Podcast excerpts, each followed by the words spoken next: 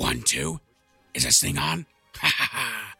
Vince here, and I'm here to introduce you to today's episode the St. Valentine Day Massacre.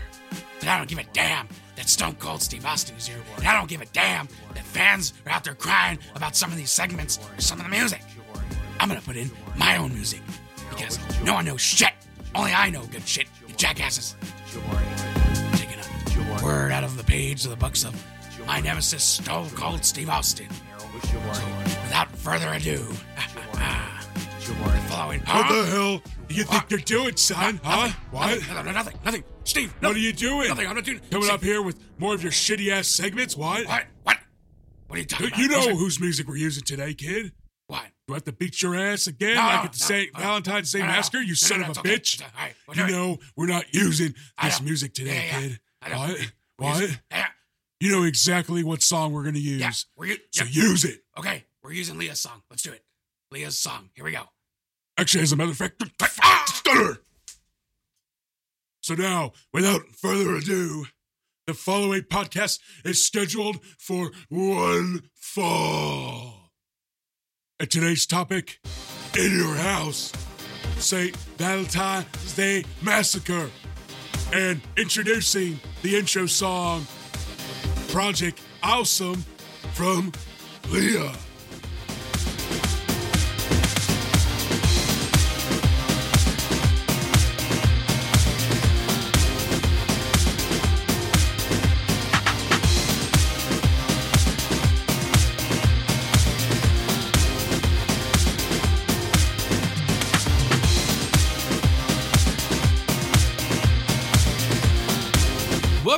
OWP. This is our wrestling podcast. This is Dave along with Jess Good evening, David. and Craig, David. bringing you our perspective on the world of professional wrestling. No inside sources, no ties to the industry, just stories from the diehards, sharing opinions with you. And now on to our topic today the St. Valentine's Day Massacre. Hit us up on Instagram at OWP2019.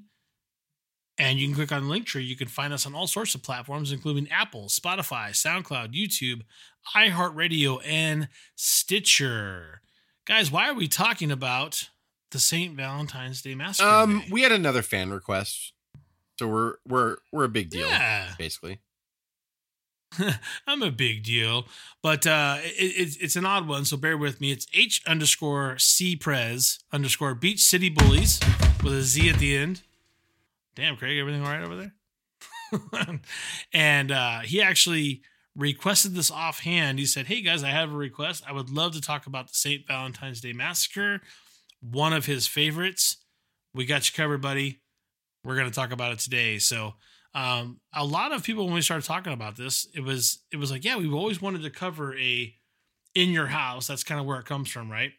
It's interesting when you look it up on the network. At least for me, when I looked up in your house, it doesn't show this one. You have to go specifically to the Saint Valentine's Day Massacre. Just so if you guys are looking, Yeah, the it, last let you know. branded in your house was December of '97, uh, when they did D-Generation D-Generation X in your house, and then they took the in your house title out. So all the odd pay per views were kind of in your houses, but they didn't put it like this was just called the Saint Valentine's Day Massacre, but it was still under the in your house category, which is weird to me. Because it was between majors. They just called everything between the major ones and in your I house. don't, no, I don't even Or think edit- that because I, I think I don't remember when No Way Out became a pay per view, but I don't believe No Way Out was in your house. Maybe it was. Maybe it was. I, Oh wow. Yeah, I, I'm not sure.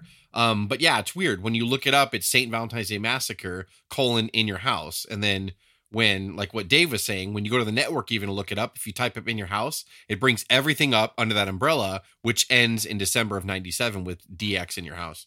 Yes, So, uh, I had a hard time finding it today. but yeah, technically, uh, Saint Valentine's Day Massacre is a distant cousin of In Your House, if you want to break it down to. Uh, Well, there you you go. wanna- Well, I'm a, I'm a purist, and if it doesn't have a really dumb, stupid front yard that you're walking through on the way to the Yeah, ring with a wacky in your house, then that's not. it's not in your to house, yeah. It's very true. There you go. There you go.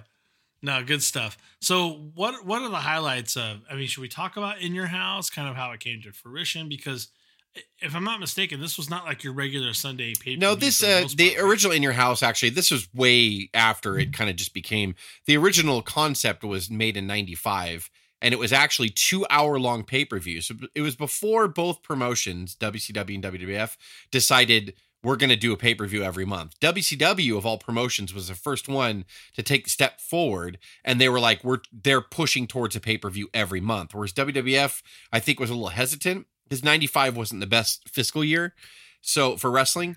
So i think what they did they started out i want to say may was the first in your house um uh and it was a two hour long pay-per-view not three and it was a reduced price. It was like 24.99 or 19.99 something like that uh instead of the regular like $30 price point that most pay-per-views were back then then after a while, WWF, and I, I, don't remember when they did, they went from two to three hours and just started charging you normal pay per view price. Uh, that was before, I'm pretty sure that was before they took the in your house tag off. They went up to three hours. I, it had to have been sometime in 97 to happen. I just don't remember which one it was. So, uh, so that's that's how it basically the in your house thing got started. And like Craig said, the early ones, uh, all in 95 and in 96, they literally had the front yard of a house and the wrestlers would walk out the door for the entrance. And it was, uh, it was very corny, very corny. yeah. And this one, I guess, was, did, so I guess they, they counted as the last one?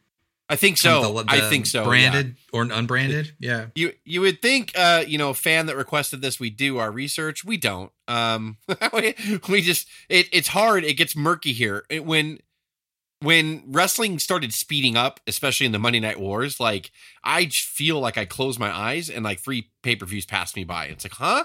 And so like St. Valentine's Day Massacre we're going to get into it is really notable for one particular match and we all know which one that was.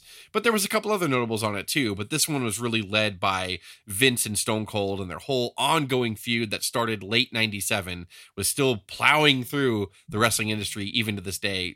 Pretty much not Yeah. culminating here but like the two finally got in the ring in a match against each other which hadn't happened before i mean they were both in the same royal rumble but mcmahon did all the little shenanigans to get away from austin uh i believe it was a month before that happened in royal rumble 99 vince actually won the royal rumble um because and he lasted like over an hour or some bullshit but he was i mean he was in the back and he was taken out of the ring and he rested in the back and it was a whole bunch of stuff they did but he actually eliminated stone cold to win the damn thing so uh austin wanted to murder him at this point Yeah. Yeah. And, and it- Go ahead, Greg. this it, known for kind of the, the in the confines of a big kind of awesome looking black steel cage, which looks like the old blue wrestle uh, the, the old blue cage that they used to have, but painted black. It's kind of ominous and very cool. Um, but then also it was the event that saw the debut of Paul Wight, uh, the Big Show, who's Andre the Giant's son, um, and then Ivory, who was in Glow, and and, and others. So there was there was a lot in Attitude Area area Attitude Era. this was a then debut kind of, ivory wasn't it oh my shit that's a that's a nugget that's a Good heck of a fact right there Thank you. You're and this the date of this event was February the 14th, Valentine's Day. Get it? Uh in 19 of 1999. Uh oh, God, 21 years 19,000 people packed this fucking arena. Yeah, This no, was absolutely. the heart And- and of the back- Attitude Era, man. This was WCW was starting to falter here at the beginning of 99, but they were actually still they were still Yes. pretty strong right here at the beginning of 99, but WWF had been beating them for 8 months in the ratings, I think at this point, like pretty solidly. Um and so it was getting it was getting to be one-sided, but it hadn't quite happened here, but like uh uh Craig said, um when the gentleman we know as the Big Show debuts, that was kind of the big coup they pulled him over from WCW, and uh, it it just started to get worse for WCW after this point.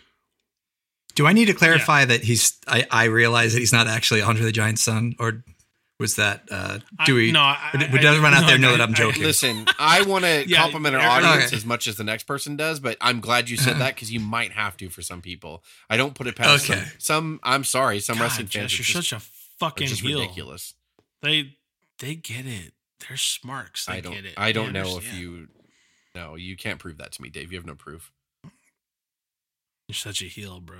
Just Wham! I don't know But- what that means. Just- going going going back to your relatively you know the realms of confusion. There was a lot of confusion that I saw watching some of this back. Um, there was there was a lot of that.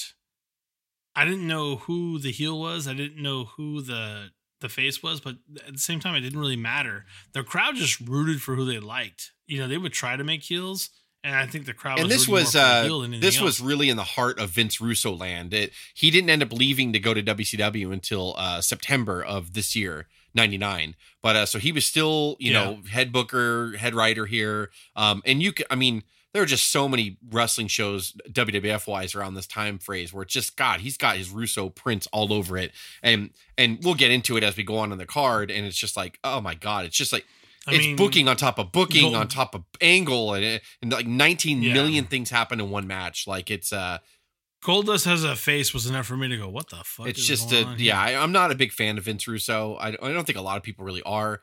Uh but back here he was credit You'd be well he was credited back here with he did play an important part. He did.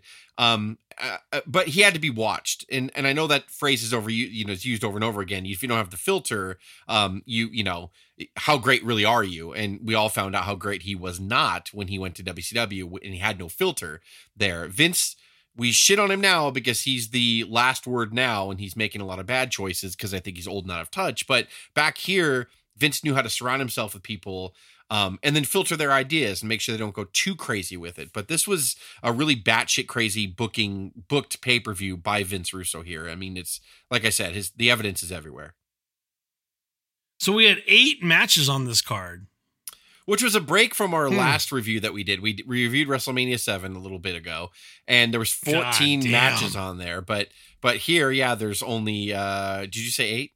You did say eight, didn't you? Yeah, there's only eight on the card this time. They had they had Sunday Night Heat before these pay per views, by the way, and they would have like three matches on Sunday Night Heat because it was like they used Sunday Night Heat as their pre show uh, before pay per views. So, um, That's where you told the story. huh? And did they have a sad? Do they have Saturday Raws? During watching this, they always flash back to like the day before. They had a special Raw on Saturday. Did you remember that at all? Yeah, they they talked they did talk about it, but I did not Yeah, remember it. There were like Saturday. I, either Raws, they yeah. had it, Raw uh, yeah. It depends something. on if something else, like you know, a fucking dog show or something, would push them from their normal slot in USA, and it, it could have been one of these times where they had the dog show, and then so they had to. Or Silk Stalking special Yeah, episode?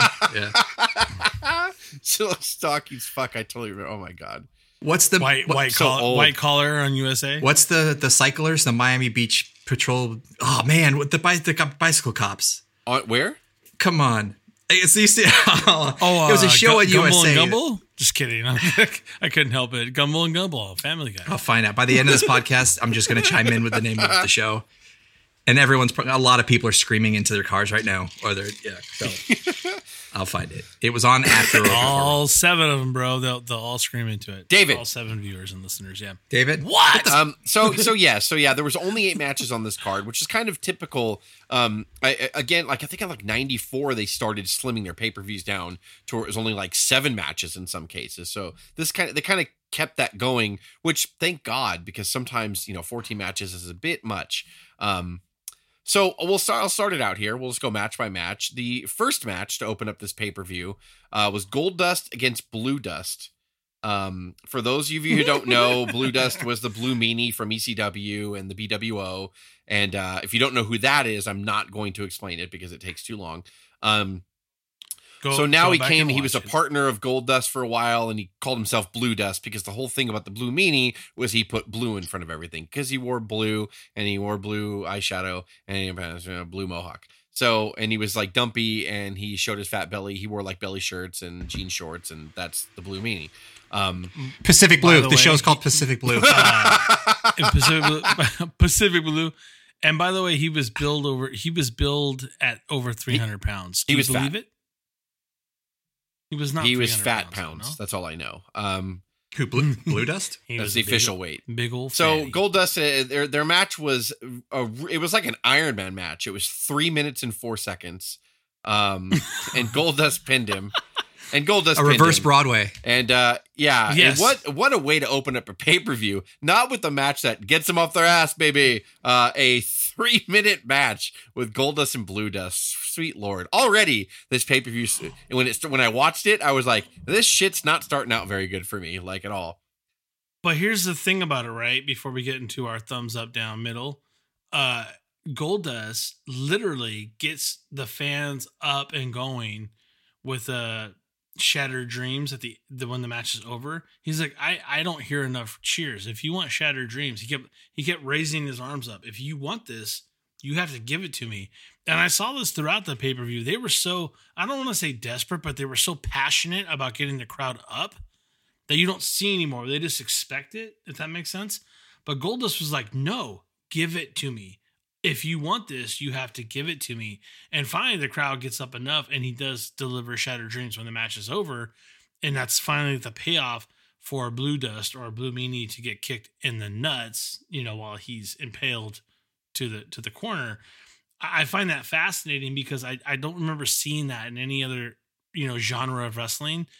I think they were just really trying to get people amped up. There was so much about the amp up, like DX, let's get ready to suck it. All that kind of stuff was all to get the crowd fired up. Hello, ladies. This, this is all fire up, all getting them. It's all about the show here. And it's like getting the crowd pumped. And it, to me, that was just, that was that epitome of attitude era at that time. No? Yes, maybe? Yeah, I think well once especially when the NWO took over, face and heels became blurred. And I think that's the I think that Very was the much. Problem here is like we forget that the people on top were the ones that kept us watching here and they were so over it just is a testament to how over the rock was here and mankind and and austin and those guys and dx like you And you McMahon. dealt with this shit. Like we're talking about an undercard on WrestleMania 7 that had Dino Bravo and Kerry Von Erich on it. Um okay, at least one of those names are really big. And, uh, and people do remember Dino Bravo. I'm not trying to shit on him, but then you open up a pay-per-view with Goldust and Blue Meanie in a, a, a 3-minute match. Like I just instantly when I started watching this, and maybe it's because it's our second fan review, the person who requested this is like, "What the fuck, guys? Right now you're shitting on the pay per view. It's only the first match." Um, but Nah, I'm sure he likes the end. it's just like good. it's just like I was watching this going, God, like the Attitude Era did mess up a lot of stuff, and on both sides, from NWO side of it on WCW to this side, because you lost what face and heel were, and the reason why Goldust was so desperate in a three minute match to get heat was because it's what he probably it's what they do in house shows, which is what you don't do on a pay per view. You sit and ponder to the crowd not good. Like when I saw it, I was like, this is generic. Like this is terrible. And like uh people he did Hmm. Shattered Dreams. That was one of his signature moves, and he had to beg people to cheer for a signature moves. Did Jake ever beg people? Like he would do the fucking twirl finger and knew the DDT was coming. Jake didn't st- walk around the ring for 20 minutes going, "Come on, do you want it? No, I got to hear you louder." Like, no bullshit. Like people were chanting DDT before he even touched the guy before the bell rang.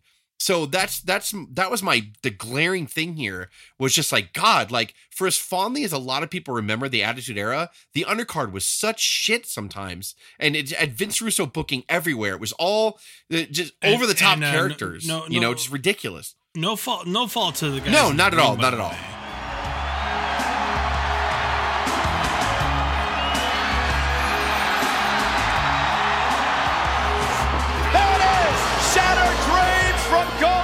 Because I, it sounds stupid. I know we're, we're, we're playing this way too long. The Blue Meanie puts on a moonsault that I would love to be able to put on. It was fantastic, which he missed, and that's how he loses. But come on, man! Like they were they were putting in work. But to your point, if the storylines don't matter, they don't matter. And I, And they're I, trying to That's probably the an even better. I you will summed it up perfect, actually. If the storylines don't matter, they don't matter. That's perfect. That's perfect. Yeah, and I, I will say I, I chuckled mightily at kind of the the build up when blue um, where blue dust is on a couch in all blue paint and he does the Oh, blue fucking dust and then he starts coughing. So I will say he did get a laugh out of me before this match Yeah, started, and goes- that was the literally last laugh. yeah, Blue dust. yeah, and then it's also very It was the cool. It's cool to see 21 years later.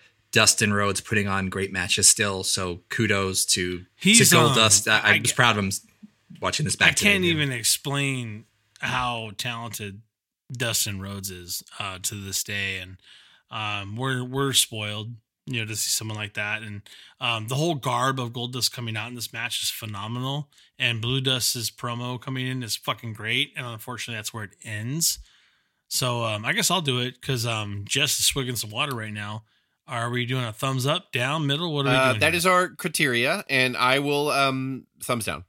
It's a it was the opening match, and you know typically that's the one that really. I mean, give me at least six or seven minutes of you know they usually do stuff. It- It's basic wrestling, not basic pondering that they should be doing. It's basic wrestling to get the crowd to go through emotions. And typically, a good opening match is a is a face and a heel, a clear one. And yes, they were trying to tell us a story here we didn't have but they didn't really. I don't know. It was just more of like a play on like, uh, I get it. He's blue dust, uh, and the other guy's Goldust. Uh. It, like- it bugged me too because gold dust was the face when it came down to it, the way it was coming down, but it almost felt like Blue Dust should have been the face because he was he's never been a bad guy in a sense.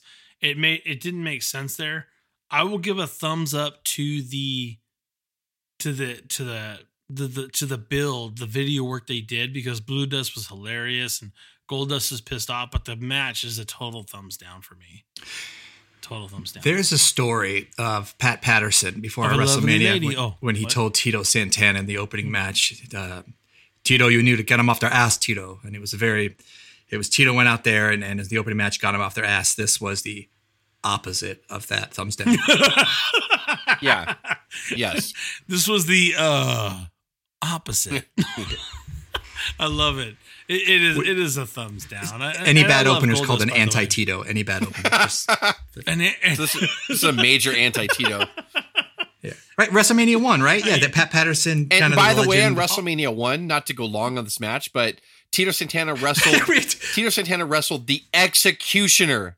Does anybody remember him? No, because Tito was so good and he took that advice. I got to get him off their ass, like you know. And he went out there, and you can go back and yeah, I know it was a match from '85 or whatever, and it, but I mean, like they went out there, they did their job. will It be was Tito. Santana. He had name value, like Goldust did here, and like he just Tito did his job. Now I don't know who told them to go three minutes. I'm not. That's probably not the best time to have, but um, you know, so I I give him credit on that. But who? Why would you open a pay per view with three minutes?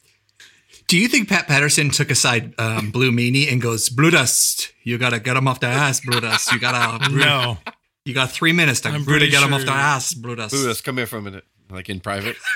I'm sure. I'm pretty sure he said Blue Dust when the when the match starts. It's over. Get it done. I'm sure, it's like Blue Dust. we God need to talk about your tights. They're not very flattering. Anyway, just go out there. Just I, I I thought his balls were gonna pop out any minute. I'm just I'm just Sure- saying. sure they like, did. It was bad. so the yeah, next. it was like ripped sweats. yeah, it's awesome. Sorry, we need to move on. You're absolutely right. I'm sorry. It's Like, this the- is we, Yeah, this we is the next match is uh, is Bob Holly uh, defeated Al Snow um, uh, to either win or defend the Hardcore Championship. Because I watched this match. He Did- won. okay, because I watched this match with with no sound on when I had time at work, and so I didn't. I nobody wore the belt when they came out, so I don't know. And uh, which is fucking yeah, weird, and I don't. And they wrestled. They went outside. I can't say they wrestled. That's a bad word. They fought outside, and they did all kind. It was a typical WWF hardcore match for this era. Um, and Bob Holly apparently, according to Dave, won the title, which fine. Um, and it was nine minutes and fifty eight seconds, which you could have shaved two minutes. and off he this. was he, and he was removed the name Sparky Plugg. What? It was a Oh, so he became hardcore here. No, no, Oh. no. He was already hardcore, but everyone I remember him as Sparky Plugg, and he was trying to get out from under it when he won the title. Oh, he got out from under the Sparky Plugg. That was the oh, announcers. Okay, okay. yeah. Oh. I did watch it with the sound on. And I'm I'm kind of disappointed, but okay. And uh, they got thrown into the river, The Mississippi you know, River, a dirty, like a tire filled, disgusting, frigid river. And then 35 favorite, degree fucking river. favorite yeah. part of this match is Bob Holly pins him outside and then has to do a huge, like, three minute run all the way back into the arena. And he's completely blown Yes. Not up. waste yeah. time. Um, That was Yeah. hilarious. So it was, we gotta jog it back, bro. Jog it back. We got shit to do. yeah. Yeah. So he wins. And, the- and what's even no, what's even funnier, what's even funnier about it is, I'm sorry, Jess, I might be still in your thunder. Is that poor Holly knows the finisher is he has to wrap Al Snow. What does everybody want into the chain link fence, right? He's, He he's trapped by the chain link fence. He's, he cannot but get he's out. He's trapped by it. But for fucking five minutes, Bob Holly's fucking with the chain link. He can't get it unraveled. And he's like, ah, fuck. and he goes back.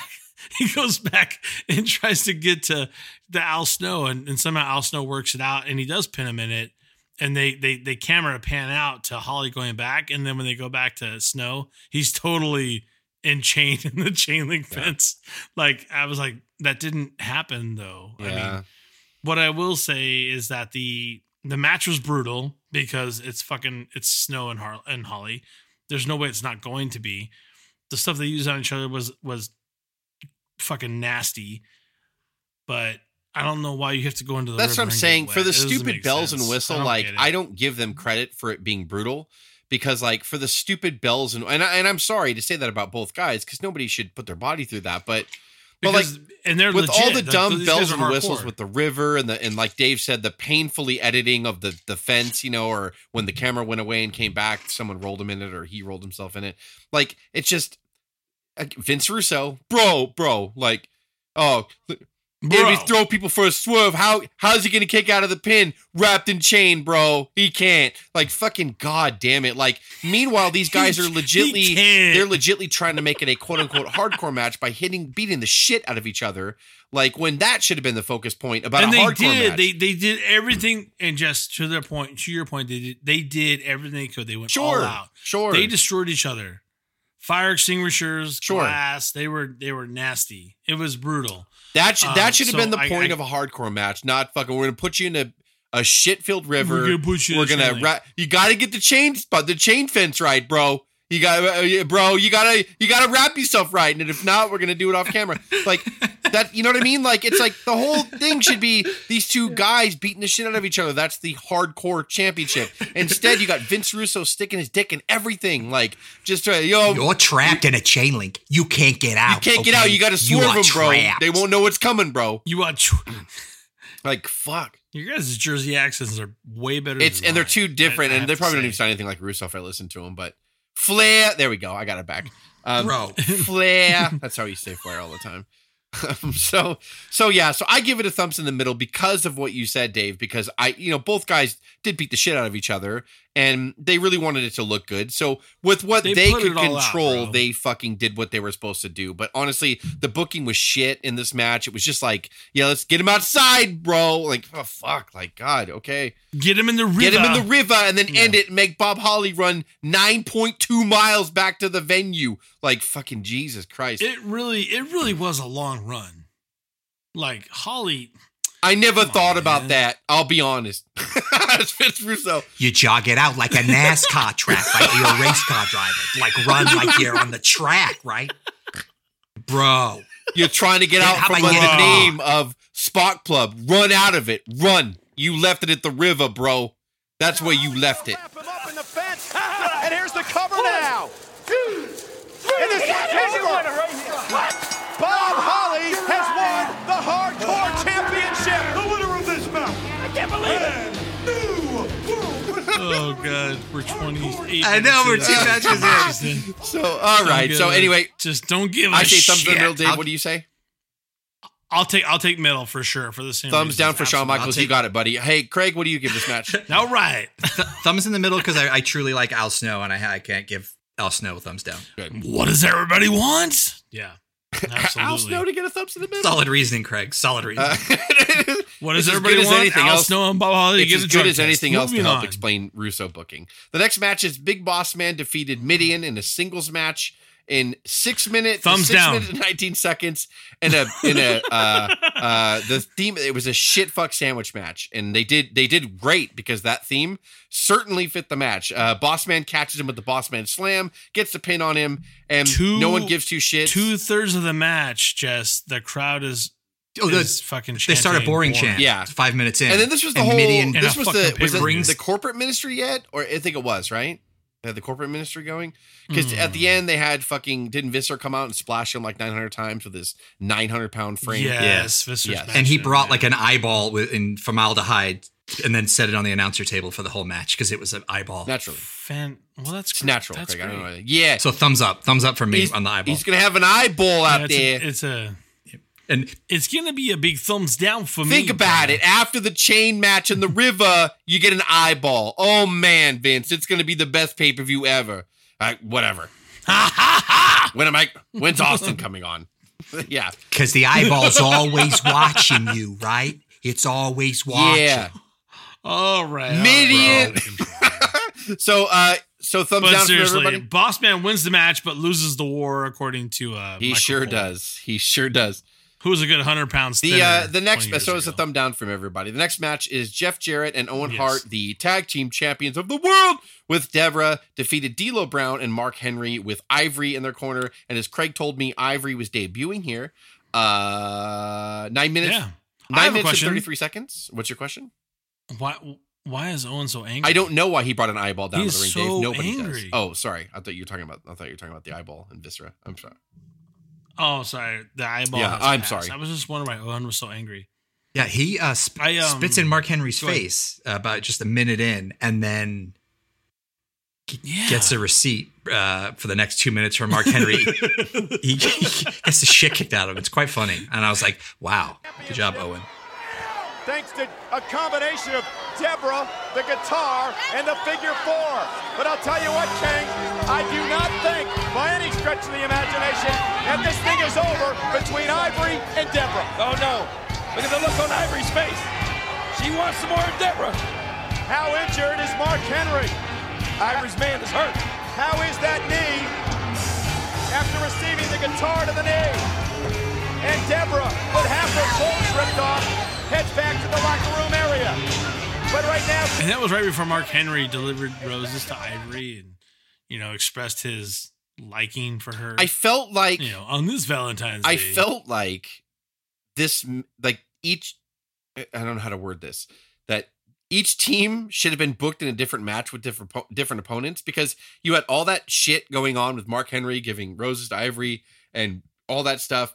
And then you had Jeff Jarrett and Owen with their dynamic with Debra. And like, I just kind of felt like, did, did they mess up and actually book these two teams with two different other teams, but then those two teams couldn't show up and they're like, you guys, you guys got to go in the ring. Like, I don't, I was watching this just going like, okay, like Owen and Jeff Jarrett are actually keeping this match afloat for me. Like they're working and D'Lo's good. well, And D'Lo's good. D- I, I was going to say great. D'Lo. Yeah. D'Lo is the ultimate definition of underrated. That guy was this match. I mean, he he carried he carried the um the the crowd through it with with the high spots. But like to your point, Owen and Jarrett are definitely controlling Because the they were, they were like the heels the pretty job. much. And like, it was just sort of like, Exactly. Yeah, it was just really weird. Like again, I'm trying to explain Vince Russo booking, and it, this had his fingerprints all over it. Where it's just like these, the t- I I, I just can't find the words right now. The teams were like doing their things, like playing little individual stories out. Where like like you know Henry trying to appeal to Ivory, and it was just so like God, like But no. But can't no you just fucking really wrestle finished. a tag match for God's sakes and make people want to win the tag titles? Like that's the goal here. Like, and it's just odd. Like I just I don't know. I I I I love the three of the four names back here. I love Mark Henry as a whole, but like back here, Henry was so green and, and so hard Do- to watch. But do, do you? I do you. I later on, Henry absolutely started doing good What? stuff. But uh, th- I'm talking years later. I'm talking like you know. like he he was it, he was babyface at this point, but so many others really were. I have to tell you, I've I've never. uh, you can you all can hate me. I've never liked a goddamn thing. Mark That's fair to say. done. I've never, I've never appreciated. I think it's I'm fair to say. I think I that the he- length that he was with the company, which he was been with the company for 65 years, um, like he had some bright, like we, we remember sexual chocolate. We remember his flirting with Chyna, it was re- that was you know, really and then, good. And then that would happen. And then, then the 20 years would go by and then he would do something else good. And then 20 more years would go by and then he would do something else good. So I get it, right? Like he should have had more bright spots in his long career. Um, but at the same time, I do remember him crying on cue when he turned against John Cena later, way later in his career, which was fantastic. Um, and I, I'm getting off tent, you know, getting off subject here, but like, and yeah, the sexual chocolate stuff, and and so I, and and I, you can forget the Mae Young stuff because I hated that shit, but that wasn't him. That was Flair. That was that guy. Um, You so uh, so yeah, I I agree with you. I see where you're coming from on that. I don't disagree with people who don't see anything in Mark Henry because it took forever to get like good moments out of him. Like it way too much time passed in between. I totally agree with that statement. But I do like Mark Henry. But that's why I said back here, especially, uh, three of the four names kept me entertained because I love Jarrett, I love Owen, uh, and I love D'Lo. So like, at least they saved the match. They tried to have some kind of wrestling match, if you can call it that, here with this bullshit Yeah. going on. Hit it, Craig. Yeah, and Can I just say that this watching this today reminded me, and what what made me think of it was sexual chocolates theme music. I love the Attitude Era entrances and how Yes. how how all of these were on my gym playlist for so long. Just almost every single. So over the these top. themes are still awesome. I love them. Absolutely. Yeah. Yeah, they get you pumped up from the get. Yeah, I mean, you know, it, it- at, at the end of the day, I I'll say it again. I just want to make sure everybody understands. D'Lo Brown is extraordinarily underrated. Watch this match, and you will see exactly what I'm talking about. I will give the match definitely a thumbs middle. I agree. Uh, Same thing. I th- thumbs middle thumbs for middle. me too. I mean, it comes off I felt- those three matches. I, I'd give it a thumbs up just for if you sat through the three before it. If you if if you, You earned it, them, yeah. You agree earned it. Yeah, you've already guys. you you you've yeah you, you've you've earned it. Yeah. Next, So the next match was Val Venis with Ryan Shamrock in uh, his corner. Um, defeated Ken Shamrock to win the Intercontinental Championship. Now st- let me. Whew, I gotta. I need to calm down. hello, I ladies. hate this time period because they this is the beginning of the let's shit on the Intercontinental title for about 10 years. And I just can't fucking stand it. I love the Intercontinental Championship. I love you know, I you watch this match and then I dare you to think of Savage and Steamboat for Mania 3 at the same time. You'll pass out because it doesn't make sense. It doesn't they just I don't know what they did with it here. It just was awful. And Ken Shamrock was blown up like a minute into this fucking thing. And uh, I don't know why, because Shamrock usually has like good cardio. Well, he was he was angry. I guess, angry, yeah, like he shit this. himself and then just couldn't catch his wind after that. And like it just, I everything he did afterwards, I was like, he's so blown up. He's so blown up, like this whole match. And then the Ryan Shamrock thing was he was quote unquote she was Ken Shamrock's sister, but she loved Val Venis and Ken couldn't stand for that, and because Val was a you know promiscuous porn star, and oh just Vince Russo like everywhere, and like forget don't make it about the IC title, yeah, don't do it. Don't don't make Yeah. it about like the guys and then Bill, Billy Gunn. Val Venis Billy Gunn like, was, a special huge referee here who I guess had for he had like, a no beef with. Shamrock, I Yeah. think, and then he did a fast count, and that's how Shamrock lost the fucking belt. And like it just, it, More like a slow I, count. I just, uh, you know, it was 15 minutes, 15 minutes and 53 seconds. But Goldust and Blue Meanie, uh, maybe they deserve to go three minutes, but they couldn't go five. You couldn't take two minutes off these goddamn assholes. Like, so I hated this match. I was angry the whole time when I saw Shamrock Hmm. come down, and then I had forgotten that he lost the IC title here. And when I saw it happen, I was like, "You just shit on the ice, my favorite title." Fuck you. And so I after that, I just thumbs down. I hated this match. Shamrock was blown up. Um, and I normally do like Shamrock. A lot of people he's it, people don't really talk about him a lot, and he was decent. He was really decent in the ring actually during this this era. But uh, 15 minutes, 15 minutes, no thank you. Uh-oh. And now he shoves the ref. Fasten your seatbelts. Here we go. What? Look at this. Shamrock into the ring. Val Venis rolls him over.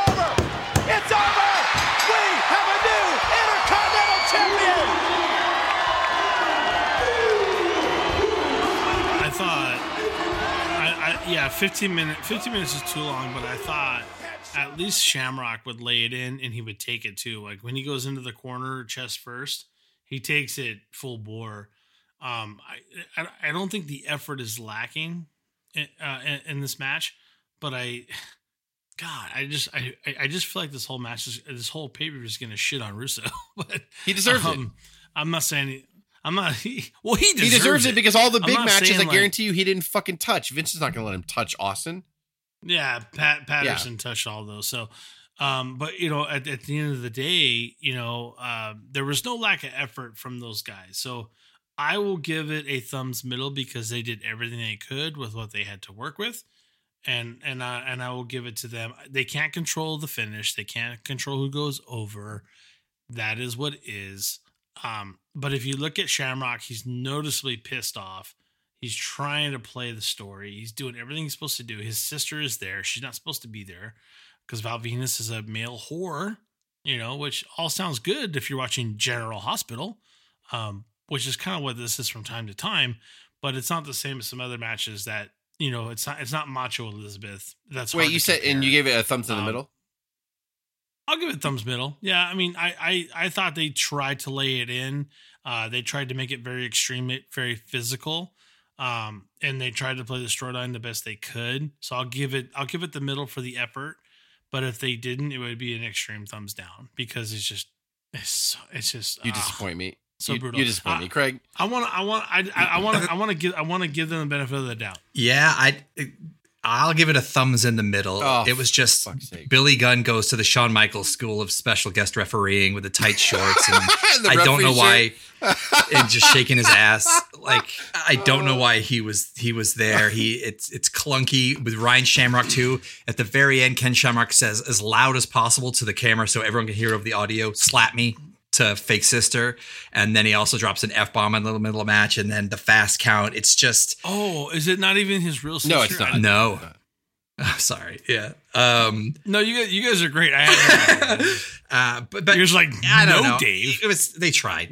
I. But it, it was bad. So give it, yeah, give middle. it both of you. Not Give it, give it a give me thumbs in the thumbs middle, down. both of you. Totally. Anyway, so let's go on to the next fucking match. Ridiculous. So but you feel give like it I a let thumbs in the down. then you shit on it. Like it's a thumbs down. Everybody knows it. Everyone who's listening to this knows that. Fucking ridiculous. Um, the next match is the corporation uh, represented by Chyna and Kane uh, taking on D-Generation X, represented by Triple H and X-Pac. And uh, Chyna ends up pinning Triple H at the end of this after 14 Can- minutes and 46 can I seconds. can I just can I just say I'll give it a thumbs Oh. down right now because Shane wouldn't. Oh, shut but let's give fuck Val up. Venis and Shamrock a thumbs in the middle. Go on, Dave. Like, please finish your shit.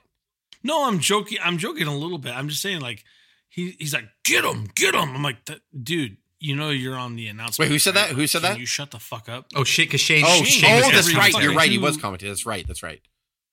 I was like, God damn, bro, like fucking can you take a rest?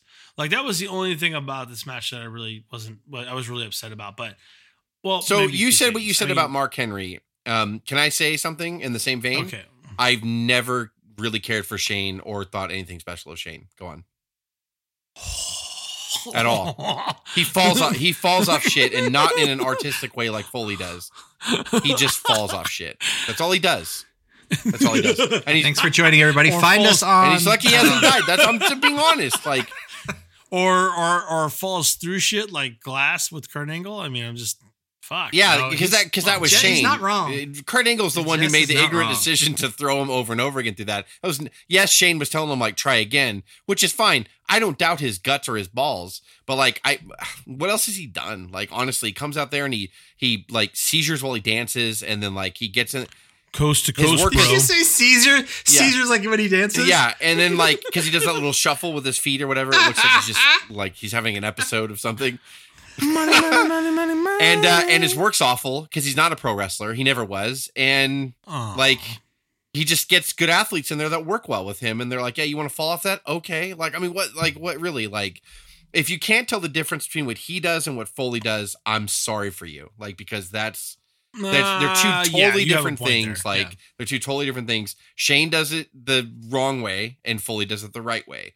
But that's fine. I know there's a lot of people that do like shane absolutely i'm not disputing that Well, and in this match, he really didn't do much of nothing but take uh and annoy take us on hit, you know, commentary I mean, yeah. So that that's that's where the thumb downs the thumbs down comes for me. But there's also one other part. I mean, Chyna is the ninth wonder of the world, and I felt they went out of their way to protect her here. I'm like, she could have done a lot more with Waltman here because she was bigger than him. I know they did have spots where she did kind of overpower, but I felt they could have made it way more kind of spectacular. Like, um, was there a spot where she pressed him at all, or Yeah, I think if, if I there's any time that Waltman could have done what Waltman does, it was here. Um, he's a bumper. He's a light guy. You know what I mean? Like he does. yeah, so- so, why why is he? I think it'd be per- it'd be perfect You know for I Chyna to kind of you know bump use him to bump quite a bit and put herself over. and yeah, they, they just didn't didn't do do, that. Correct? Yeah, that that was that was the disappointment. I mean, Chyna's getting in there already, and Kane is billed at 378 pounds. I'm just saying that's what I heard. You know, I forgot to check on Yeah. that. Um, uh, yeah, you can check it for me. I just I, I felt like they were really overweighing people in this in this pay per view. But Demons are wrong. heavy, Dave. Um, I, I uh, well, I'm yeah, I'm pretty fat. That's true. I mean, I'll, I'll get on the diet tomorrow. It's all temporary. But I mean, at the end of the day, I'm looking at it like Kane had to protect Chyna throughout the whole match. The whole point is to have the ninth wonder of the world go in there and knock our socks off and do things that we couldn't expect. and maybe they felt the world wasn't ready for it, but I was ready for it when I watched it right now, and I was like, I was really disappointed. So I will give the match a thumbs down. Craig, what do you think about the uh, corporation against DX? I'll, I'll give this kind of thumbs in the middle because unfortunately, this match was kind of the crowd kind of breather. It was the popcorn match after Venis and Shamrock. So, um, so you, What the fuck? so they had a very tough job, and um, I will give it um, a thumbs in the middle. I'm kidding, of course, but um, I honestly. I honestly believe that that Chyna Chyna could have done some real work in there and like and and got people going nuts, and they just didn't allow it. Chyna acts And, like I'm, and I'm being I'm being halfway serious about that. Chyna acts like she dies after she pins uh, Triple H. Like she has to be kind of carried. She goes completely like limp. It's a very strange Yeah, kind of way of being because, like, exhausted after it. Yeah, he did do the his Triple H knee to her, and then when he set her up Yeah. for the pedigree, he didn't hit it because He Kane came it. in and choke slammed him. So like, yeah, like, and then Chyna was like out still, and then yeah, the whole thing Yeah. is like she. she uh, she had a stinger and uh it, it took her a while to recover but she's fine. Oh, a stinger. I yeah I 'Cause that give, was- I that give was it, probably- I give it a thumbs down because I expected so much more.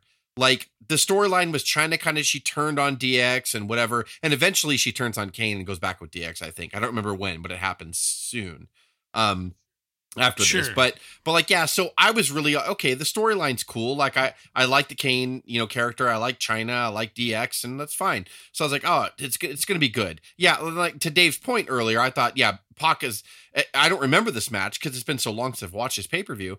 Um, I was like, yeah, Pac's gonna bump all over the place, especially for Chyna. It's gonna be cool, and he didn't. And then like it was just sort of like blah, and then yeah, it ended with Kane coming in there and choke slamming him and putting Chyna on top, and I was like, oh.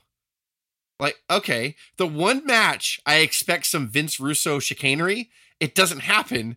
And like, I'm mad about it. I'm like, wait a minute, like, where's the fucking fire and shit for Kane? And, you know, what the fuck is why, nothing? This, that's how it ended. I don't know. I was like, uh, it was flat for me. And then the work leading up to it, too, was just like run of the mill, blah, like a raw match. And I was like, okay, like, this didn't, like, so it might in the long run deserve a thumbs in the middle because it was four stars basically um but like i just i expected so much more out of it when we got to the la- you know last three matches of the card i'm like okay this one's gonna be really good storyline wise at least you know So, so re- real talk right now. Do you think at that point Chyna could have uh, pressed or even press slam Triple H? sure i mean if he jumped enough and i don't mean that to be mean i mean What? that's just how they do So- it i mean so yeah sure No, no, no. I know. I get it. I understand that. Like, like Andre had to jump for Hogan, right? I mean, Yeah. that's that's truth. Um, you know, he's a big son of a bitch. So I'm not, I'm not denying that. I'm just saying, like, so why not? or why why, not pick not? you know Even- even x-pac up and throw him into triple h and have triple h bump on that like there could have been cool spots where they could have really popped the crowd with chyna Yeah, just like Yeah. none of it happened. Like they, they couldn't get their egos out of the way. Maybe I, I'm not sure. well triple h was in the ring Uh, Right. were they were they dating at the time? Because that's the only way that this the I- ending of they this were would have yes happened. they were Yeah. Whether whether Kane did the damage or not, it's the only way he would have let Chyna cover Yeah. her. So and then Vince Russo, the only part of Vince Russo in this match was him telling Chyna at the end, "You gotta act like you are dead. You are just dead. That can't pick you how up. this, this You whole, are not alive, podcast is a. Russo You are not alive. impersonation. I love You, it. I want you to pretend that you are not alive. I want you to be dead, but you're not really dead, but you are dead. By the way, I think Triple H is seeing Stephanie, so you cannot move after this match. Uh, you cannot move. I think your boyfriend's cheating on you, but you really need to sell this injury, Chyna. I really think you need to play it straight here. yeah. So I yeah, so sorry. terrible. So the next match is Mankind, the reigning World Wrestling Federation champion here against the Rocky Poo. Um it ended in a draw and it was a last man standing match for the title at 22 minutes. But what I what I will say is that this, the, you know, for a draw ending, uh, it's pretty phenomenal. I mean, you know, mankind, come on, you know, stood up at the two and he grabs for, chairs.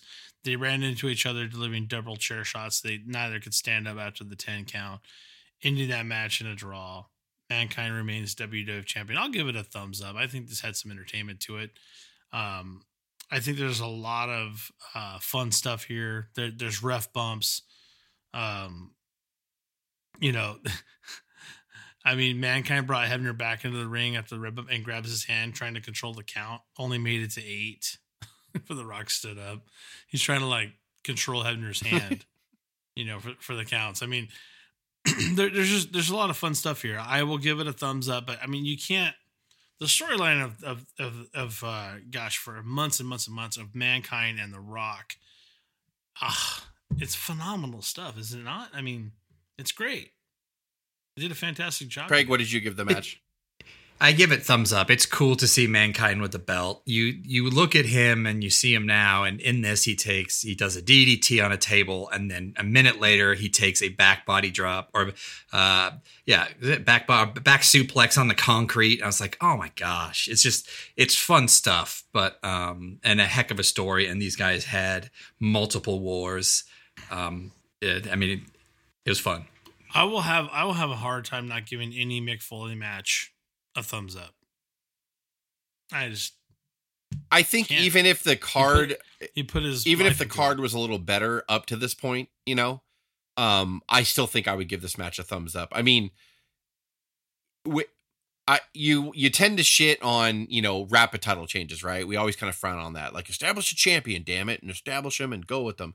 But like, I, this these guys work so well together, and you sympathize with Foley so much, and The Rock was such a piece of shit heel that like everything worked and and they did these and you you could like they were they had you guessing so much you didn't really know if the title was going to change hands. I mean first of all who would have saw foley winning it to begin with? Nobody. Um but they did it and then they had the rock win it back at royal rumble and you're like okay fine uh, Ro- that exactly but then foley wins it back on the halftime heat and you're like are they are they going to ride with Foley on this? Like, so really leading up to WrestleMania, you were truly guessing like who the fuck is going to be champion going into Mania, Rock or uh, um, uh, Mankind. Uh, so yeah, like I was totally fine with this match ending in a draw. I thought it was a cool ending, and I thought that like they kept you wanting to see another match between these guys, yet another one, and uh, you don't see that anymore today. You know, it's like so formulaic. Like today, it's like the first match, the second match, the third match is usually the blow off. You're done. Then they go into something else. Here, it's like they had like four matches, like where you didn't know, you truly didn't know who was going to end up with the belt at the end. I mean, maybe looking back, you're going to be like, Yeah. of course it was The Rock, but but I mean, like, I give this, yeah, I totally give this match a thumbs up. The whole feud was was so engaging. Uh, I wanted to see another match. Every time they ended one match, I was like, well, when are they going to fight again? This is Rock awesome. with his feet, both have chairs. Oh! They both clocked each other with those those chairs. Oh no! That's it! Two! Referee at three. Both Mankind and The Rock hit each other simultaneously with those steel chairs. Right in the face. This looks like a big car wreck. Will any one of these men get up? Mankind. Referees at eight. There's nine. Will anybody get up? And there's ten. The referee calls for the bell. A ten count. Rock and Mankind. Both men failed to answer the 10 count. Therefore, the referee's official decision. The fans do give it a little bullshit chant at the end, but whatever. Like they didn't appreciate it at the time, or maybe it's just a testament to they wanted one of these guys to win. But it was w- well thumbs up. I just think the Val fans- Venis fans and are dumb. Shamrock match finally caught up to them, and they were chanting bullshit Yeah. about that fucking piece of shit match. So true. That's ex- that is exactly right. They're finally get a chance to breathe. So, wait a it's just not going to compare. What did we say? Don't Wow. put Venis and Shamrock three matches down from here. You don't do it. Yeah, I don't. It's gonna fuck your main event up for sure. yeah. I mean, I mean the the telltale sign is if you're on a pay per view, someone should go over in a title match. A draw usually doesn't work, but they were working to something bigger, and I get it. Um, and there was a lot of you know overnight title changes, so I mean that was just the way of the world back then. They were trying to make it work, but if you put the match on its merit, um, yeah, thumbs up all the way. Good stuff. So the last match is the main And event. It's what we all came here to see. Stone Cold Steve Austin against Mr. McMahon. The cul- physically the culmination of their feud inside of a steel cage um, to determine the number one contender to the WWF Championship at WrestleMania 19. So, and at this point, great great booking. We just had a draw, right? So Foley's still the champion, but now you're just like, holy shit, is Austin going to take on uh, you know Foley here? So well, Austin would defeat him. We knew that. Um, What do you uh, What did you think about the match, Dave? Before I So yeah. thumbs up and uh, hit us up on Instagram. I'm just kidding. what did you But- think about the match? David.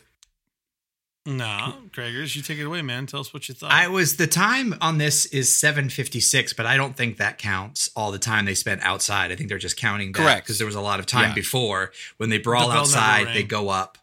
Um, so I had forgotten. I remember seeing the timing of it, and then I watched the pay per view, and I was like, "This is nine minutes long." And of course, basically, what happens is uh, and it was it's it's a great story and that they don't even get in the ring and all you want to see is one on one these two in the ring inside the confines of that big steel cage and they do not give it to you. There he's he's running away from it. He's hesitant. Mr. McMahon's running away. Pronouns pal. yeah, he never got into the ring at first. Didn't right? get into the ring. Uh, Austin chases him outside. They go up and down kind of the arena stairs. They tease going up the cage. And then, kind of before the match kind of even starts, McMahon takes a bump off the cage onto a table where I guess he. Bruce, Bruce Prichard said that kind of hurt him a little bit. He landed on it wrong, but had practiced it where he kind of lands, it it hesitates for a moment before the table collapses and he hits kind of on the side where there's no give to it. Um, but it honestly looked okay, and the paramedics and the neck brace and all that stuff was planned. He seemed he seemed fine after watching it today, but then listening to Prichard kind of give his thoughts on the match, and he had said that when this um, bump happened, they thought McMahon was dead, although he did have bruising kind of on the back. So, um, and then it kind of almost starts from there, the brutality, and then goes from there. So it, it was exciting enough. It's not five quality um, work rate by any means, You- you- but it's it's yeah, enough. You can't put Vince in a match like that. I mean, to say five star on work, but five star on drama and storyline, Yeah. you can you can put it there. Yeah, yeah, absolutely. That's that's just Vince, right? I mean, um, you, you look at the beginning, you know, I don't even, you know, the menagerie of it, if you want to call it. I mean, where they're just kind of, you know, they're showing that the clips of Vince with Austin, and every time Austin comes out, Vince's expressions are priceless. I, God, what a feud! What a, I mean, nobody. It, I, I don't. People say, "Oh yeah, Austin and Vince was great." I don't. I don't know if that even is enough to really express. Vince is ashamed of his character at times, you know, that he played, and I, I, I don't think that Vince even gives himself enough credit to how good he was in this feud. Mm-hmm. Absolutely phenomenal, and this is what you know you two would also mm-hmm. call a payoff match, and it totally paid off. I mean, God, I mean, I can't even imagine what you know what Vince is capable of at the time until you see this. You're like, wow, Vince. Vince really kind of he, he kind of he kind of pays it in. He does he does his work when it comes to the story. We all know that Vince is not a worker. That's not that's not what he's done. He's never done that. But when it comes to this feud and the storyline, he he put hundred and ten percent into it. Period. Yeah, I liked I liked what they did before the quote unquote bell rung. Um, because it makes sense because Vince is not a full time wrestler. Um I, I don't I I don't know what I think about this match watching it again. Because when it happened, of course, Austin was hot, you know, when we first watched it live, and and Vince was like, I don't know, I don't like the payoff being here. I don't know why I guess the end result always had to be Austin getting his hands on Vince, but I think we always knew from the start that Vince wasn't the wrestler that Austin was in storyline. He was the the owner of the company. Uh, yeah, he was jacked and he always made fun of his, you know, he always showed his physique off and all that. But I don't think Vince ever did that to be like, could he really wrestle? Like I don't I don't think anybody ever really wanted that from Vince or that character. So to put him in there with Austin was Certainly, yeah the, the the to put him in there with austin was weird to me in a february pay-per-view at an in your house offering um I, I the physical finally their first official match was a payoff here and that was odd to me i even thought that back at the time this is odd to me and i don't like it um but I, but Vince always busts his ass. When is that character not turned, you know, on a scale of one to ten to thirty? You know, when when Yeah, yeah, Vince is the sure. you know if he will never do anything that he doesn't or uh, he will never ask someone to do something that he wouldn't do himself and you know you've heard that about Vince a million times so my my I don't dispute his Mhm. effort or his his his his uh you know him just saying yeah fuck I'll fall off the cage onto the table that's fine like I don't dispute any of his balls or his guts or anything like that but but I mean I just and I liked Austin here you know he's still breathing so he could still continue and that was funny and everything but I just felt the whole time going like, had like it. If it hadn't been looking back in hindsight, if it hadn't been for The Rock being so hot and him going on to face Austin at Mania 19, they could have fucked up Mhm. here by having these two finally touch each other. And of course, Austin was going to dominate. and not Yeah, and well, Mania. yeah, yes, yes. In short, yes. Um, So so yeah, yeah to, to your point, I think I think you really are onto something big there. The only problem with that equation is that I never I don't think Vince ever believed it was mania worthy. And that's the only reason why it it's it's the biggest feud you've ever done, moment. basically. I don't know why. I don't know. I, I'm with you. I'm with you on it. But he, or he this is a problem. There's Vince. There's Vince the Booker. And not Vince even have it at. Mania. Vince the Booker. not even have it. He didn't believe in the character. Not even have it at much. Does that Mania. Just sense? I don't even know if you ever try to have a physical payoff with the two. It- It's but now thinking about it, yes, wrestling is built off something starting a feud, and there's got to be a payoff somewhere. I get that, but like it, I I Sure. think by them doing it, it it I don't know it. it Vince, of course, would be a thorn in his side all the way through 2001. You know, uh, when they actually sided together. Um, but like it just kind of, I, I think the whole thing was like we'll yada yada past it because the the end with the debut of of the Big Show or you know the Giant from WCW. I also was like, Yep. well, wait a minute. Why would you make this match a number one contendership match? Yes, Vince won the Royal Rumble, which the winner does get the shot at the title. I get it, and so they they had to somehow get that off Vince, right? But I don't know why they had to do it here. I don't know why Vince couldn't have won this match because at the end when Paul Wight throws him through the cage and the cage is obviously gimmicked, which makes me annoyed as well. Um, and then basically at the end of the match, it's you know Paul Wight comes up through the ring and everyone's like, "Oh my god, that's his that's Paul Wight. He was from another company and you know look at the size of him or whatever." So he gets Austin. He's so strong. He throws Austin into the cage, but he didn't know his own strength and he ended up throwing Austin through the cage, which put Austin on the floor, which makes Austin win the match. Okay, fine. Instead of that, why couldn't Paul Wight have done that for Vince? Why could he came up from the in the middle of the ring because they made sure nobody could get in. So that's the whole point in Paul Wight. Heaven forbid he comes down to the ring like Kane did to rip the door off. So obviously you knew that the ending, the way it was done, the reason why he came through the middle of the ring and didn't find a way from the outside in is because it wouldn't make sense for this ending. That's why they did it. So he comes mm-hmm. up from the middle of the ring like the Undertaker for no reason, and and he and he throws Austin through the cage. I get it. Okay, I get that's how they ended it. But to me, they didn't have to make it a number one contenders match, or they could have. They could have still made a number one contenders match because every week on Raw they change stipulations and and drug things out or whatever. Look at how many matches we just talked about The Rock and Mankind having. So why couldn't Vince have won this match? Paul Wight grabbing him and knowing that he's that strong because there's no other way out of the cage, right? Because obviously Paul Wight had to come up through the middle. That was the only way he was going to get in because they locked the cage down.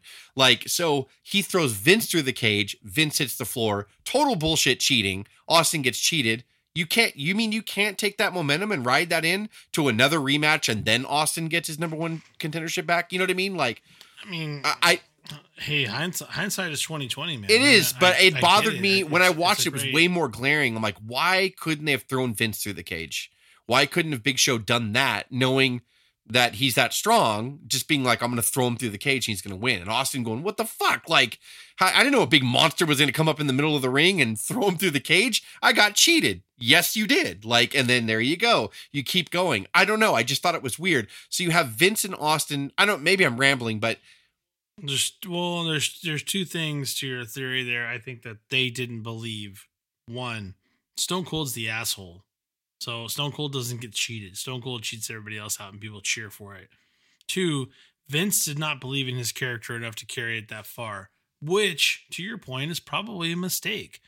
Uh, but you know, this is where we are. This is how the match ended. And l- let's put it this way: you take the Paul Wight equation out of it. At that point, thumbs up, down, middle. Where you at? I uh I mean I think I always say thumbs in the middle in the sense because I have I'm the one that has so many problems with it apparently but I mean like it I mean Vince busted his ass I mean what do you you know again he sets an example for every wrestler Austin was funny in Austin and uh you know so it it made total I mean their their characters didn't betray themselves you know I didn't think that I just thought like man you're debuting this guy and this guy should cheat for you for Vince to win, and that keeps it alive because Austin had that son of a bitch in bleeding and fucking fell off a cage. Austin had him, damn it! And then this fucking big he comes from the middle of the ring. What the fuck? Like and throws Vince through the cage. That's how strong he is. Well, even even at that point, he could have come to the middle of the ring, busted the cage open, and Oh, there you go. There you go. Even be- yeah, yeah, yeah, yeah. Even better. Like him kick the cage and he fucking so strong he kicks the panel off. Fine. Like fine. Like yeah, and then and Fine. walks Vince out of the I ring just- and says, "Let me." I let me remember you watching out." this going, Yeah. God, like they didn't end the feud between Austin and Vince either. I'm thinking when you go out of your way to put them physically against each other, I think is my point. And this is what you do. And then you still bleed the feud on for another year and a half. I'm like, what? Why did you make Vince that vulnerable? Like, why did you do that to him? Like, if the end, I mean, he beat the shit out of Vince. Like, of course, the chicken shit heel covered in blood should find some way to win. It, of course, it's it's Bret beating Jerry Lawler at SummerSlam '93, making him tap out to the sharpshooter, but not releasing it, and then he gets DQ'd after holding it on Lawler for like five minutes, and Lawler being carried out carried out on the stretcher, we, just very weak, raises his hand in victory, and it pisses everybody off. Like that's what this should have been. It should have been Lawler's Vince getting the shit beat out of himself, covered in blood, and just like fu- some way this fucking massive giant comes out and, and gets him out of the cage, and then Vince is the one that holds up the bloody middle finger to Austin to end the pay per view. How the fuck? That's perfect. And then on the next night, they're going to do something on Raw where Austin will get another shot and he gets his number one contendership back and he goes on to face The Rock. Fine. I just thought, like, why did you, why would you make Austin win here? Like when Big Show did that kind of debut, like when it was supposed to be this, I don't know. But again, I'm rambling. I- It's I might be overthinking it. Just, it just sounds like it just it just sounds like you're never satisfied with what you get. It's there, true. Jess. Grass is always greener, It is bro. true. I think waiting Yeah, that and- long and for these guys to Mhm. to finally get their hands on each other, it's and then that being the ending, and then that that kind of involving kind of Paul Wight too. It's it can be kind of unsatisfying. Is a very point, and I guess that's a very good point. Like, why didn't they save this for Mania? And, Why, well, and I think it goes. Why, why does why does Paul Wight have to debut here? I think is the argument that several people make. Well, I, yeah. Th- This this Yeah. would have been fine on its own. I just my, my only critique of the match, it could have played out the exact same way that it did. Don't, don't change a thing except Vince gets out of the cage because of Paul Wight. Why why not? Like and that that and now people are like, "Oh fuck, Austin's going to be so mad tomorrow night on Raw." Oh man. Like now Austin wins and bloodies Vince and the only reason why Vince stays standing is well I own the company. Oh, okay, we knew that from the beginning. So like what just there there has to be a way that the villain was dastardly to kind of get that victory over on Austin. Like I don't know, like he won the mm-hmm. Royal Rumble. That would irritate people even more. He won the Rumble and he beat Austin in a cage match. So he must be stopped like and then Austin will find a way to get to him. But like yeah, I think that was the whole allure of those two guys was and don't get me wrong, we're lucky that The Rock was so on fire here as a heel that like it was it, Vince kind of passed that torch on to him. Yes, Vince was still involved in storylines, like I said, for a year and a half playing out, but like uh, The Rock just you know was this marvel that came along and was equally as hot as Austin at times, and with, they both their chemistry was amazing, and that carried it further, you know. So maybe that was the point. To Dave's point, maybe Vince is like, "Well, I got to get myself out of here somehow." The, my character, you know, like I'm going to still be on TV, but I got to get out of the number one target position for Austin. We got to put The Rock there because he's my guy. You know, he's like the next big heel star, and I got to get him. You know, he's got to be the focus of Austin's you know anger at this point. Maybe uh, Dave made a good point that that's what the whole thing was going to be because Vince didn't want Mr. McMahon to keep being, you know, That's the that's the only reason. Vince didn't have enough faith in his own character to push it forward because everyone else in the business was telling him this is fucking fire. They're, according to all the podcasts that you've all listened to, we've all listened to the same ones. They told him, Vince, like you are on fire right now, and he he didn't believe it. I don't think he believed as much as he pushes his vision and and the vision of his business to himself. He never believed that in himself as a character of the company that that's that's bona fide fact. I mean, he's he's he's very much embarrassed of that stuff. But the funny thing was, it was it was some of the best wrestling you'd ever seen uh, in the realm of storyline. And to your point, it didn't have to have a bunch of fancy moves and you know, as as Cuz would say, was not here, dicky flips and all that kind of stuff. And you know, it's it's it was just great story. And I think he always sold himself short on that He never wanted to do it. He didn't want to be a part of it. But it was it was fantastic. And, and to your point, if, if they did push it further, they would have had people coming unglued by WrestleMania.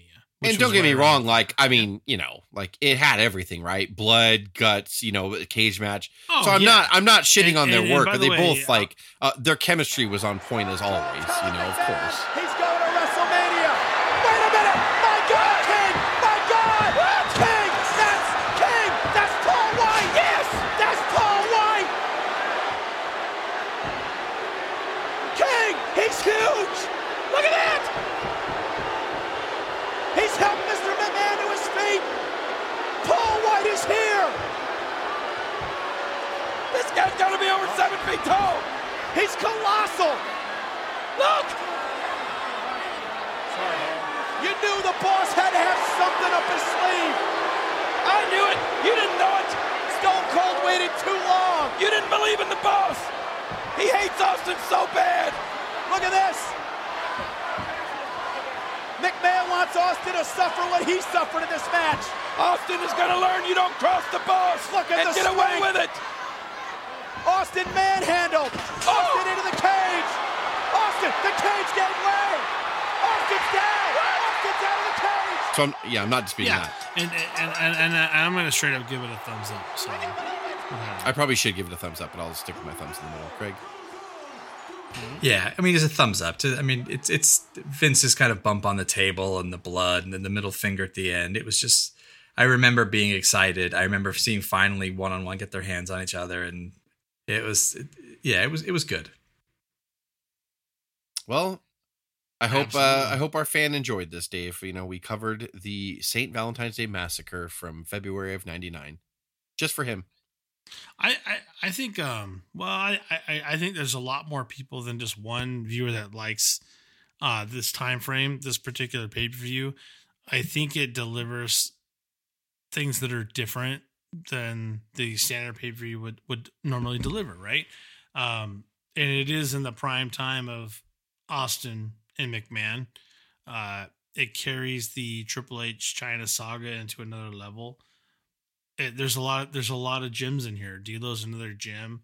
Uh, we we get to see another just snippet of Owen, which we all miss. Um, you know, Hall of Fame Owen Hart. It's gonna be my hashtag going into the next five years, and it still won't happen probably. But all in all, I I enjoyed watching this pay per view over. I think it I think it's just it it does give you a little bit of a glimpse into that time frame for sure, where we're like, wow, uh, faces and heels definitely didn't matter. The crowd got to choose more than ever here. I think they really pandered to the crowd more than they ever did. Um, and that's a good thing. And I wish they would kind of go back to that. And I, I think right now they're we're trying to be controlled more than ever with these storylines. And I, I don't think that was the case here. I think they were they were so getting over and also still so desperate that this was the time frame where like the fans are getting what they want. and maybe it is easy for me to critique looking back, but yeah, when you when we were in the middle of this shit, like wrestling was so hot in general, and especially Austin and Vince, their feud, and uh, it was like just everything they did was fire. Everything they did, like it's like every month, I'm like, how are they gonna? Oh, they're gonna top it like that. Okay. Oh, how are they gonna top the next? Oh, okay, they're gonna top it like that. Okay. Like it's just the characters were so on fire. We can go back and look at individual individual matches and be like, God, it wasn't very good. But then like when the key storylines, which I would say the biggest thing about the Attitude Era was it was it was storyline driven. That whole era was that was the way, that's what wrestling was about: soap operas and storylines and just character development and all that. You know, whereas like you know the eras before might have been a little bit more about in ring work. Yeah, characters have always been over the top, but you know this era especially the Attitude Era was all about what the character how loud were the characters voices? How how much could they make you relate to them? Oh i really relate to that character. I really do that. I i want to tell my boss to fuck off. I can't wait you know? Like and it just yeah you can't unless you live through the attitude era it's hard to really replicate it or tell people about it because it was it was a time we may never experience again that's for sure. I mean, if you think about it, 19,000 people saw Vince McMahon take that bump off the table. Paramedics come out. Uh, neck brace on, and then Austin kind of said, "The bell hasn't started yet. We're not done with this son of a bitch yet." And they cheered it. Yeah. There was literally no Yeah. compassion whatsoever for a dude that had just taken like a Foley bump. Um, and we loved. They just they wanted blood. They wanted they wanted him to die. Yeah. and no compassion whatsoever. It was it was amazing. That's how that's how hot it was. I love it. Absolutely, man. I just that's the kind of stuff that you can't get back. That's the kind of heel character that will never be surpassed. It'll never be compared to. It no one will come close to that. Like you said, it's always the boss that you want to punch in the face. Yeah. You know, when you, everyone's had a bad boss, right? And Vince was the epitome of that. And Stone Cold lived out millions of people's dreams on a weekly basis. So Hit us up on Instagram at OWP2019. Click on Linktree. You can find us on several platforms, including Apple, Spotify, SoundCloud, YouTube, iHeartRadio, and Stitcher. This is Dave along with Jess and Craig in the OWP signing off. Have a good one.